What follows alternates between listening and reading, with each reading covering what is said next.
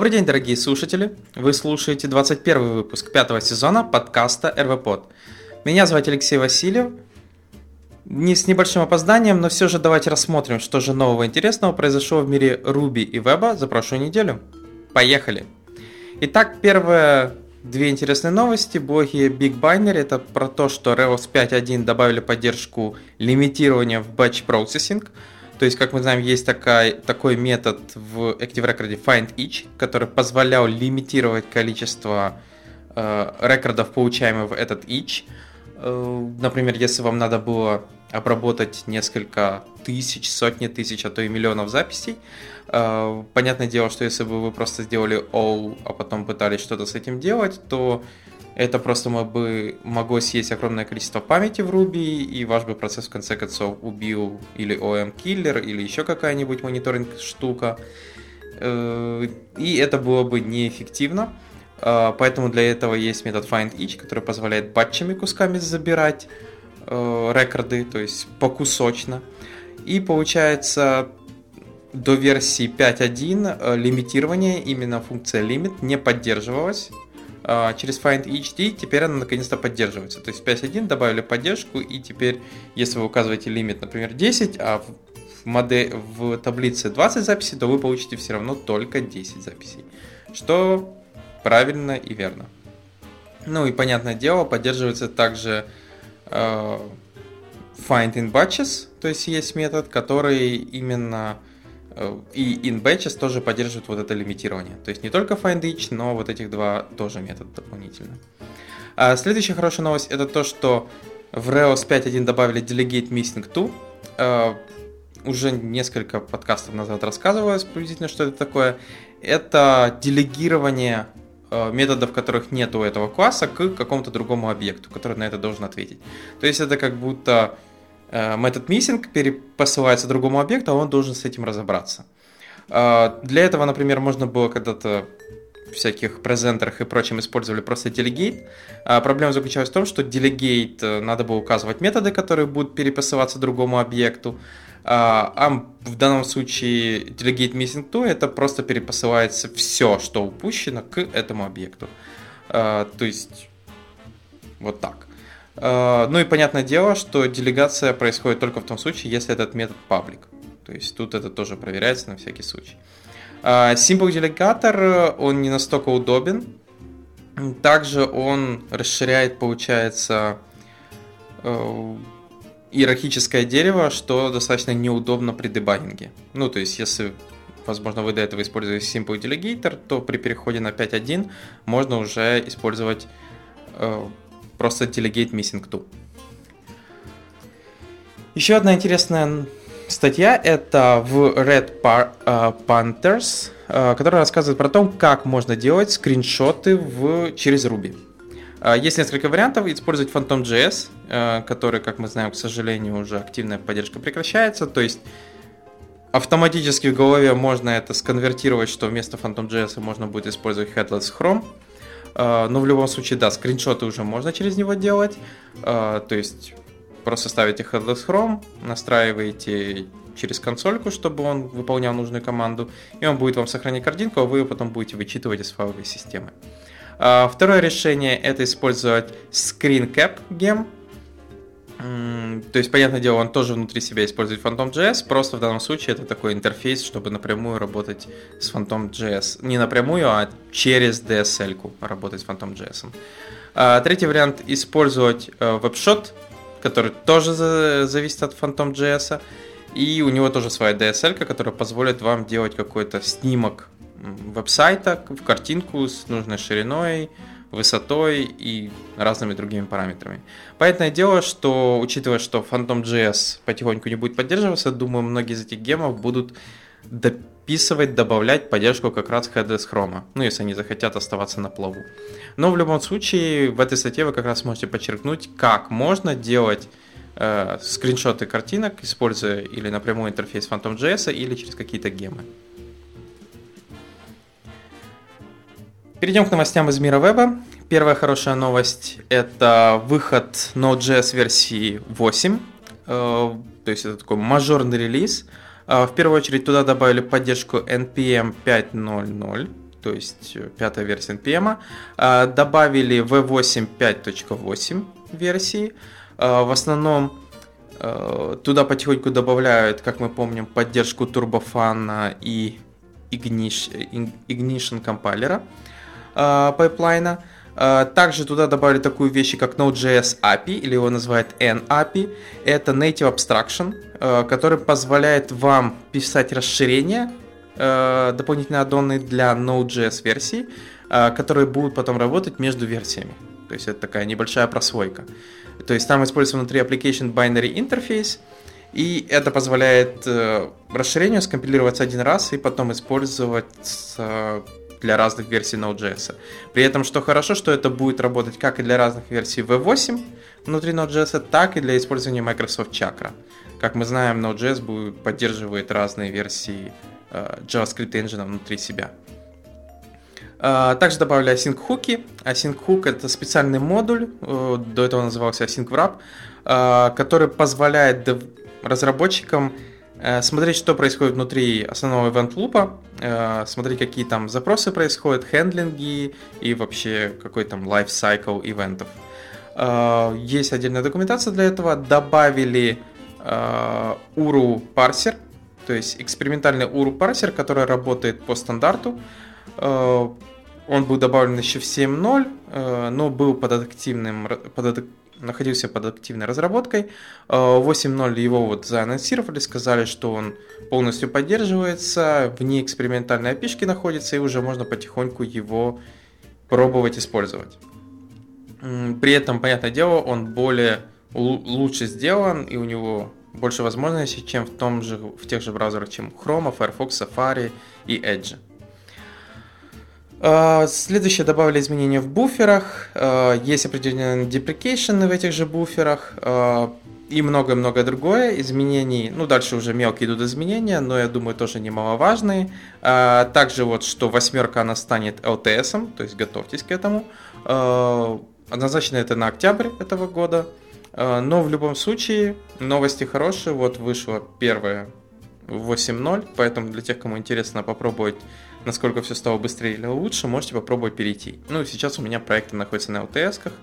А, сейчас LTS, если не ошибаюсь, вот пока я записываю подкаст, это 6.10.3. А, ну, я вроде на проекте 6.10.2. Ну, вот, может, на минорную надо будет обновиться. Но в любом случае, смотрите, пробуйте. И раз я уже сказал про выход э, добавления новой версии NPM, отдельная статья как раз про то, что NPM 5.0 добавилось много всего интересного. В первую очередь, что наконец-то он э, добавляет лог-файл по умолчанию, packagelog.json, э, с новым форматированием семантикой дожились, ну наконец-то. Наверное, Yarn все-таки это подстегнул, и это радует. При этом это кросс package manager compatibility система блокировок. Dash dash save теперь не нужен. По умолчанию, когда вы пишете npm install, он будет добавляться в пакет JSON. То есть, наоборот, надо будет добавлять опции dash dash no save. Uh, также поменяли немного саму работу pre-install скриптов. Pre добавили новые команды prepack postpack. То есть, когда вы, которые используются для npm пака и npm publish, но при этом не запускаются при npm инсталле. Э, также поменяли, когда вы локальные ставите npm install э, какой-то фолдер, он создает просто симлинку, не копирует все, что там есть. Э, ну и в паблишинг добавили поддержку SHA-512 и SHA-1 checksum. То есть все это происходит. Ну и самое главное, из-за того, что добавили лог-файлы и поменяли вот эту систему менеджмента блокировок того, что у вас поставлено в нод-модулях, кэш теперь переписан, система кэширования. И получается он несовместим. Почему пятая версия стала? То есть получается при установке npm 5.0 вам придется сделать npm install заново, и он потянет заново все пакеты и перестроит ваш кэш. Э, как бы он стал быстрее, э, у него новую метадату он пишет, бой локирует вот эти тоу-бары, package lock change, все вот это сделано вроде бы хорошо. Осталось только проверять и смотреть, насколько это отлично. Ну, единственное, как я сказал, не удивляйтесь, что в проектах, которые у вас уже есть, вам придется перезапустить npm install, чтобы просто прочистился ваш кэш, он не мигрируется, он именно вычищается и ставится заново. Ну, еще одна интересная статья, но не маленькая, в блоге Webpack, которая рассказывает про состояние JavaScript модулей на сегодняшний день. Как мы знаем, не так давно, несколько подкастов назад, э, поддержка модулей была добавлена в браузеры, э, в Chrome и другие. И вот теперь авторы Webpack рассказывают, что же ждет, что происходит с модулями и что ждет их дальше. Основная проблема, если вам сказать как есть, это то, что э, как бы там ни было, разные системы, такие как браузеры, сборщики, такие как Webpack, Rollup э, и даже Node.js, по-разному работают с JavaScript модулями. То есть э, одни работают через один вариант, другие через другой. Имплементации могут быть разные. Есть два разных режима работы с модулями. Есть скрипт и есть модуль. Вот, просто так и называется. При этом понятное дело, что, например, если вы э, в режиме скрипта попробуете использовать импорт-экспорт, это не будет никакого иметь смысла, вы получите просто синтекс error, э, потому что импорт-экспорт не имеет никакого значения в global контексте. Э, и дальше статья рассказывает про то, как работает эти модули в браузерах, как они, при этом что работает, что не работает, то есть что не поддерживается до сих пор, а, как с этим справляется Webpack, что Webpack тоже а, некоторые вещи по-своему делает, то есть не все по стандартам, ну, как, по крайней мере, пытается, но не все. А, как это работает в ноде, что у, ноде, у нода есть свои интересные штуки, как он что-либо делает. И дальше автор рассказывает, что поэтому они ввели дополнительное расширение, чтобы понимать, э, по какому, по какой спецификации собираются модули. Вот. Э, что, например, там CGS модули, они импортят EMS через только асинхронный импорт, что-то типа того. В любом случае, рассказывать тут тяжело, тут надо смотреть кусочки кода с примерами, как, где, что работает. Единственное, что я скажу ну, по этой всей статье. А, автор говорит, будет ли вот эта система модулей, которая сейчас MJS имплементировать, как Python 3 для Node.js, то есть полностью ломать compatibility. А, в данном случае они надеются, ну, авторы пишут, особенно те, кто с веб-паком, пишут, что такого не произойдет. А, сейчас рефакторить ваш код не надо, если вы пишете, ну и тем более, если у вас большой проект, это не имеет особого смысла. То есть в данном случае это еще а, ESM система, которая MJS, еще не готова полностью. Она всего лишь на все разрабатывается, много чего еще надо подготовить, но вам надо думать про поддержку. В данном случае Webpack говорит о том, что они будут пытаться переход на поддержку модулей по стандартам делать как можно менее больно, чтобы вам не пришлось переписывать огромное количество своего кода, но в любом случае вам просто надо изучить и понимать, а, что у вас работает по стандартам, что может не по стандартам, вы просто надеетесь на веб-пак и плагины, а, что, воз... что возможно, если вы потом в каком-то недалеком будущем захотите это все выключить, потому что это должно работать из коробки в Node.js, то этого может не произойти. Но в любом случае их основная задача это дождаться и помогать, что Node.js внутри себя э, запилит нативную поддержку вот этих модулей, и они смогут ESM вот этих модулей, и они смогут тогда в паке тоже потихоньку красиво допиливать это на уровне Node.js. Ну, чтобы, например, какие-то вещи работали просто через Node.js. Э, в любом случае, задача не маленькая. Рассказывается как раз про вот эти все э, вещи, как браузеры, э, как Node.js, как Webpack Rollup собирает вот эти все модули и разовывает зависимости. Поэтому, если вам больше интересно, как это сделано в каждой платформе по-разному и как сейчас пытаются это унифицировать и сделать под одну гребенку, можно как раз почитать в этой статье. Перейдем к следующей статье из мира Ruby. Первая это статья в блоге Black Bytes, которая рассказывает про э, практическое применение графа в Ruby, то есть практическое применение графа.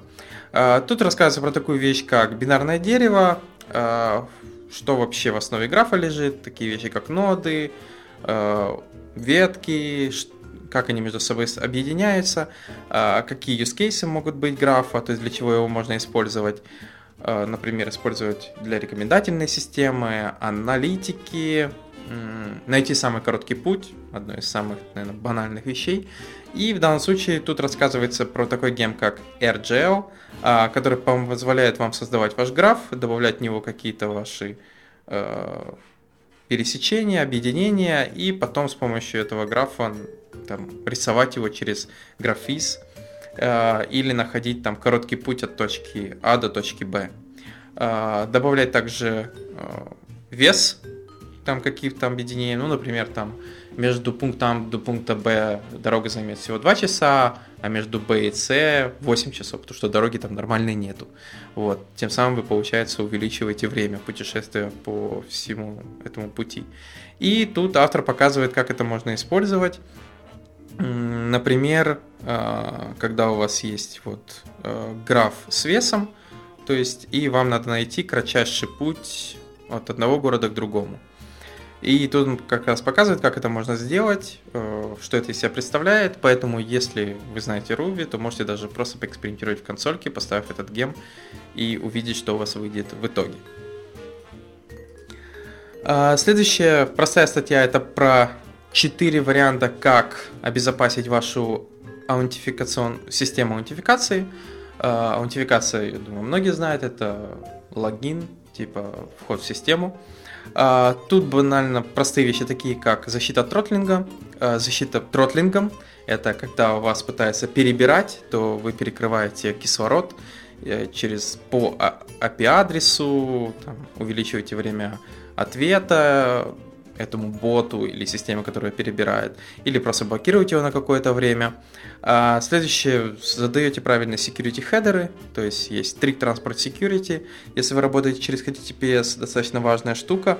А, она позволяет э, не позволяет обмениваться какой-либо информацией через HTTP, а сразу напрямую говорит о том, что сразу требуется переходить на HTTPS. А, также там указывается вре- время жизни, ну, сколько браузеру при первом запросе к ресурсу, который получил этот header, запоминать, что к этому ресурсу теперь следует обращаться только через HTTPS. Кстати, будьте осторожны с этим header ом, потому что если неожиданно вы захотите перейти на HTTP, то пользователи по вот этому TTL долго не смогут попасть на ваш сайт, потому что браузер будет постоянно пытаться к нему попасть через HTTPS, даже если пользователь будет вводить HTTP. Э, поэтому будьте осторожны, внимательно его настраивайте, особенно когда там указывают сабдоменный true. Это означает, что браузер запомнит, что к этому домену и по всем сабдоменам обращаться только через HTTPS. И это может что-то сломать. Э, поэтому будьте внимательны, но в реальности в рельсе это делать достаточно просто. Там есть SSL опшены, э, и вы просто туда можете дописать время жизни, force SSL и сабдомены true-false, поддерживается или нет. Следующее, это, понятное дело, настройки самих плагинов, которые используются для аутентификации. Это, например, там Restrict Password Hash Access для RODAUS, э, потом User Specific токены для RODAUS, э, Digesting токены для девайса, э, ну и, понятное дело, обезопасить, обезопасить все ваше приложение, использовать HTML Safe, чтобы не было кросс-сайт скриптингов, для кук, э, которые хранят какой-то там доступ к credentialам на сервере, использовать HTTP only, чтобы их нельзя было, даже если какая-то будет у вас XSS уязвимость, через э, document cookie забрать, ну и многое-многое другое интересное, поэтому посмотрите, статья небольшая, но рассказывает вот про такие стандартные методики, которые можно использовать в вашем Rails приложении. Ну и статья, думаю, достаточно простая, но возможно, кто-то не знает, кто-то не знал, не знал и забыл, кто-то просто хочет себе напомнить. Это про то, как работает э, э, в Ruby, а именно звездочка какие-то аргументы или звездочка-звездочка, есть два варианта. Ну, два варианта, каждый по-разному работает. И автор как раз рассказывает, что это из себя представляет, как это работает, э, что можно с этим делать, например, как э, можно, например, деструктуризировать этот сплэт, э, что можно из него получать, как можно получать какой-то там пропускать средний аргумент и работать там с первым последним, если вы работаете с функцией. Даже не первый последний, а там набор аргументов, вам нужен только первый и последний. Как работает сплэт с блоками, и многое-многое другое. Тут как раз рассказано. Понятное дело, проверяется также скорость работы, э, сплэт, не сплэт. Поэтому, если вам интересно, смотрите, пробуйте. Это достаточно, ну, я думаю, как минимум хорошо знать обыкновенному рубисту. Перейдем к следующим статьям из мира веба. Э, первая это статья на сайте SitePoint, которая рассказывает, что REST 2.0 уже сегодня есть, и он называется GraphQL. А, про GraphQL достаточно часто упоминается в этом подкасте, и в действительности это на сегодняшний день, я думаю, чуть ли не стандарт де-факто скоро станет для API. То есть, как я говорил, уже у GitHub будет четвертая версия на GraphQL и многое-многое другое. И многие системы, особенно с использованием React, потихоньку внедряют у себя тоже GraphQL. А, понятное дело, старые системы все еще будут продолжать использовать REST API, и то хорошо, если это будет REST, а не что-то еще древнее. А, но в любом случае, автор э, статья рассказывает про эволюцию с REST на GraphQL, что это из себя представляет, а, в чем разница, как что-либо забирается из REST, как что-либо забирается из э, GraphQL, э, какие есть плюсы и минусы у каждого из этих протоколов, Э, как нужно думать в стиле GraphQL, потому что ну, немножко отличается от REST. А какие есть такие вещи, как версионирование, то есть, э, что в REST вы могли это делать через URL или специальный хедер. У GraphQL некоторые вещи достаточно проще, ну, версионирование можно делать достаточно проще, вы просто добавляете какие-то поля, хотя я и в REST это мог делать, но в любом случае. Также тут рассказывается про кеширование, что в реальности, да, если в REST, как мне кажется, кеширование делается намного проще, то есть вы это делаете через URL ресурса, тут же URL как такового нету, тут есть запрос на ресурсы, то есть поэтому придется делать как-то кеширование через ресурсы. А, ну и каждый, как, запро... как разработчики относятся по... с REST и GraphQL. Ну, как я сказал, на сегодняшний день все-таки REST смотрится проще, и почти наверное, 99% э, систем его поддерживают без особых проблем. Ну, с GraphQL уже, как вы понимаете, есть, что это все-таки новая вещь, и ее не все системы на сегодняшний день поддерживают. А, поэтому я считаю, что GraphQL это хорошо, и если вы там какую-то систему поддерживаете, то вот к следующей версии вашего API вы можете писать уже на GraphQL, но оставлять все-таки REST API для старых систем, которые все еще, если вы хотите, чтобы они работали с вашим приложением. Но в любом случае статья хорошая. Кому интересно, посмотрите, полистайте, чтобы понять, насколько вам нужен или не нужен GraphQL. А следующее это сразу две статьи про то, первая, которая рассказывает, как переключиться с React на Vue.js, а, потому что сегодняшний, сегодняшний день Vue.js тоже достаточно популярен, как и React становится. А, у них очень много общего есть, ну, у обоих есть виртуальный дом, Оли достаточно, обе библиотеки достаточно просты. Компонент-based архитектура у обоих, то есть есть все-таки что-то общее.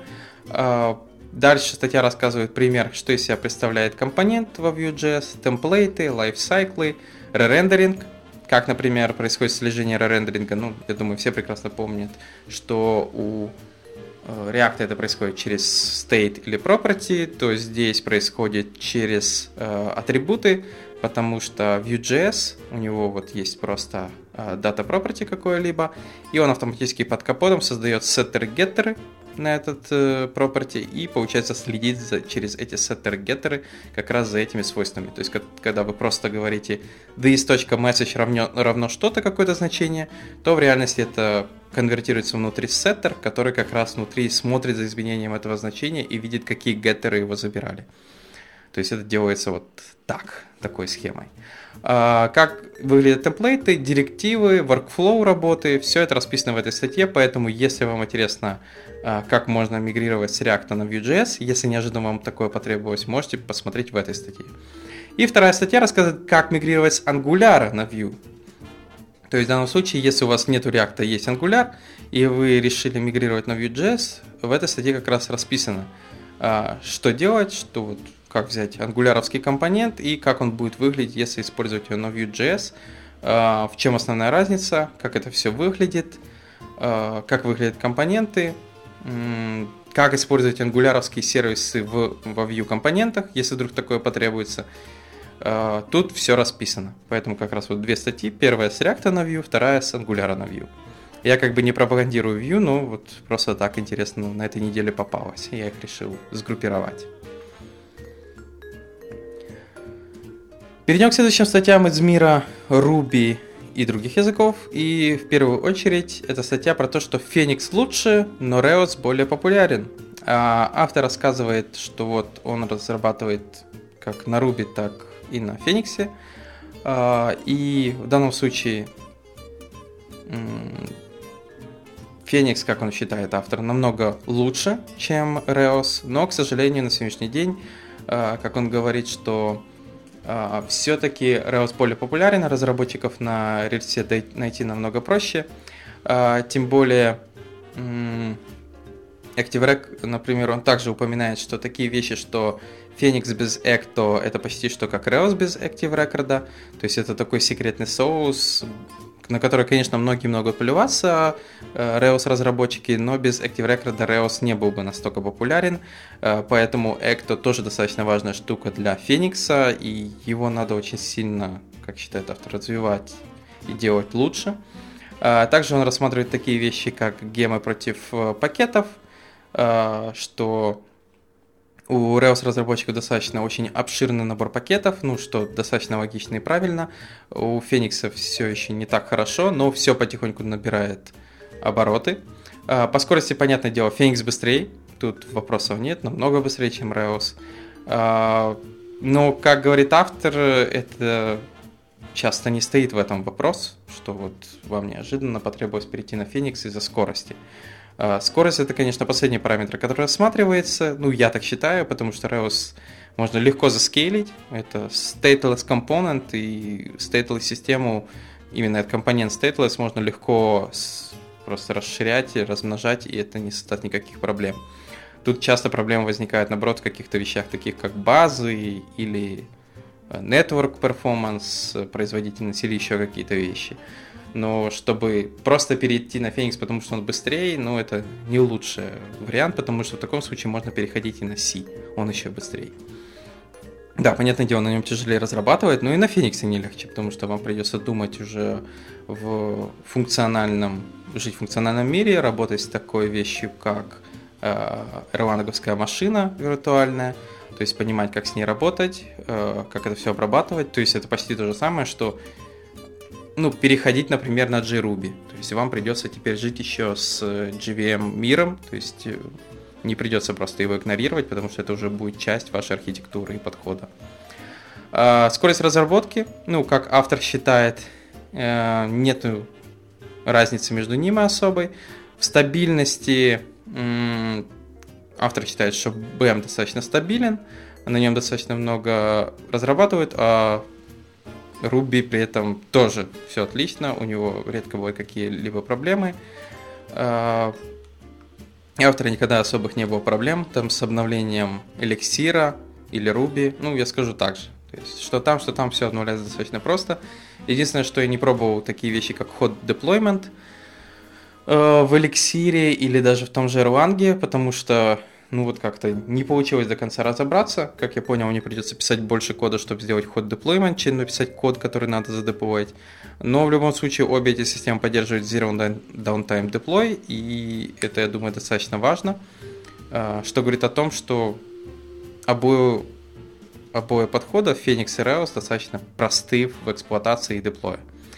А, ну, в конце концов, автор говорит, что а, ни тот, ни другой не круче, э, что нету плохого выбора, то есть если вы считаете, что Rails плохой, это неверно, потому что есть отличные Rails разработчики, которые могут легко эликсировских уделать и фениксовских.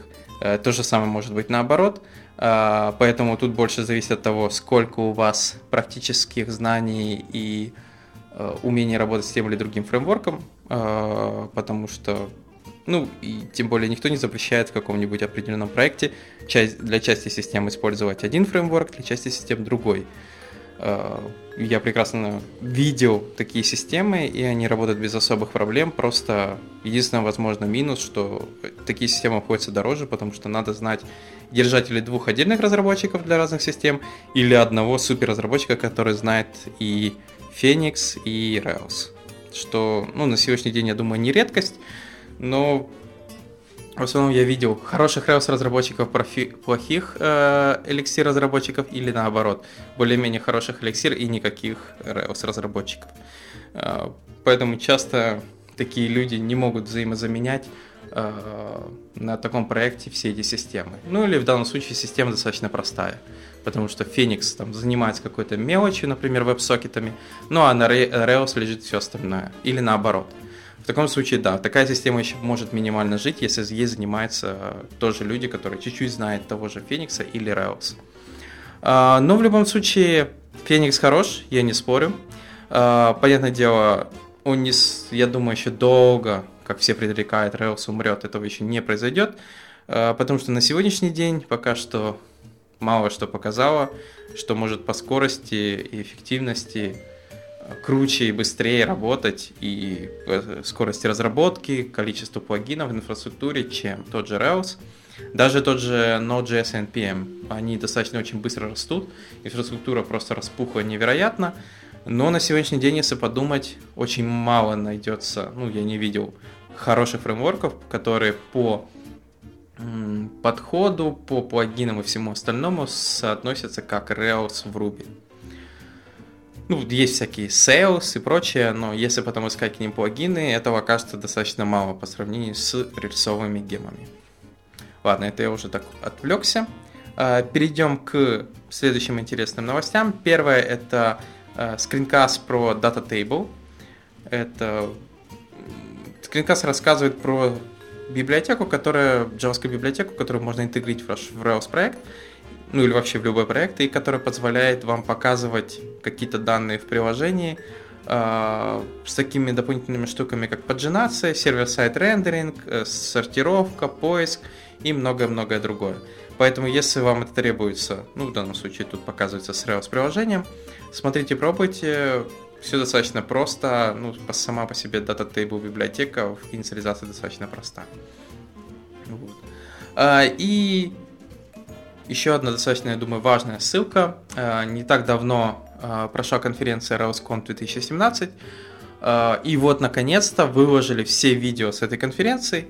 Поэтому, если у вас, как и у меня, не получилось посетить эту конференцию, не впервой, понятное дело, но вы все-таки хотите узнать, что же там происходило, что интересного рассказывалось, теперь вы можете пройти по ссылке и посмотреть все видео, которые проис... раска...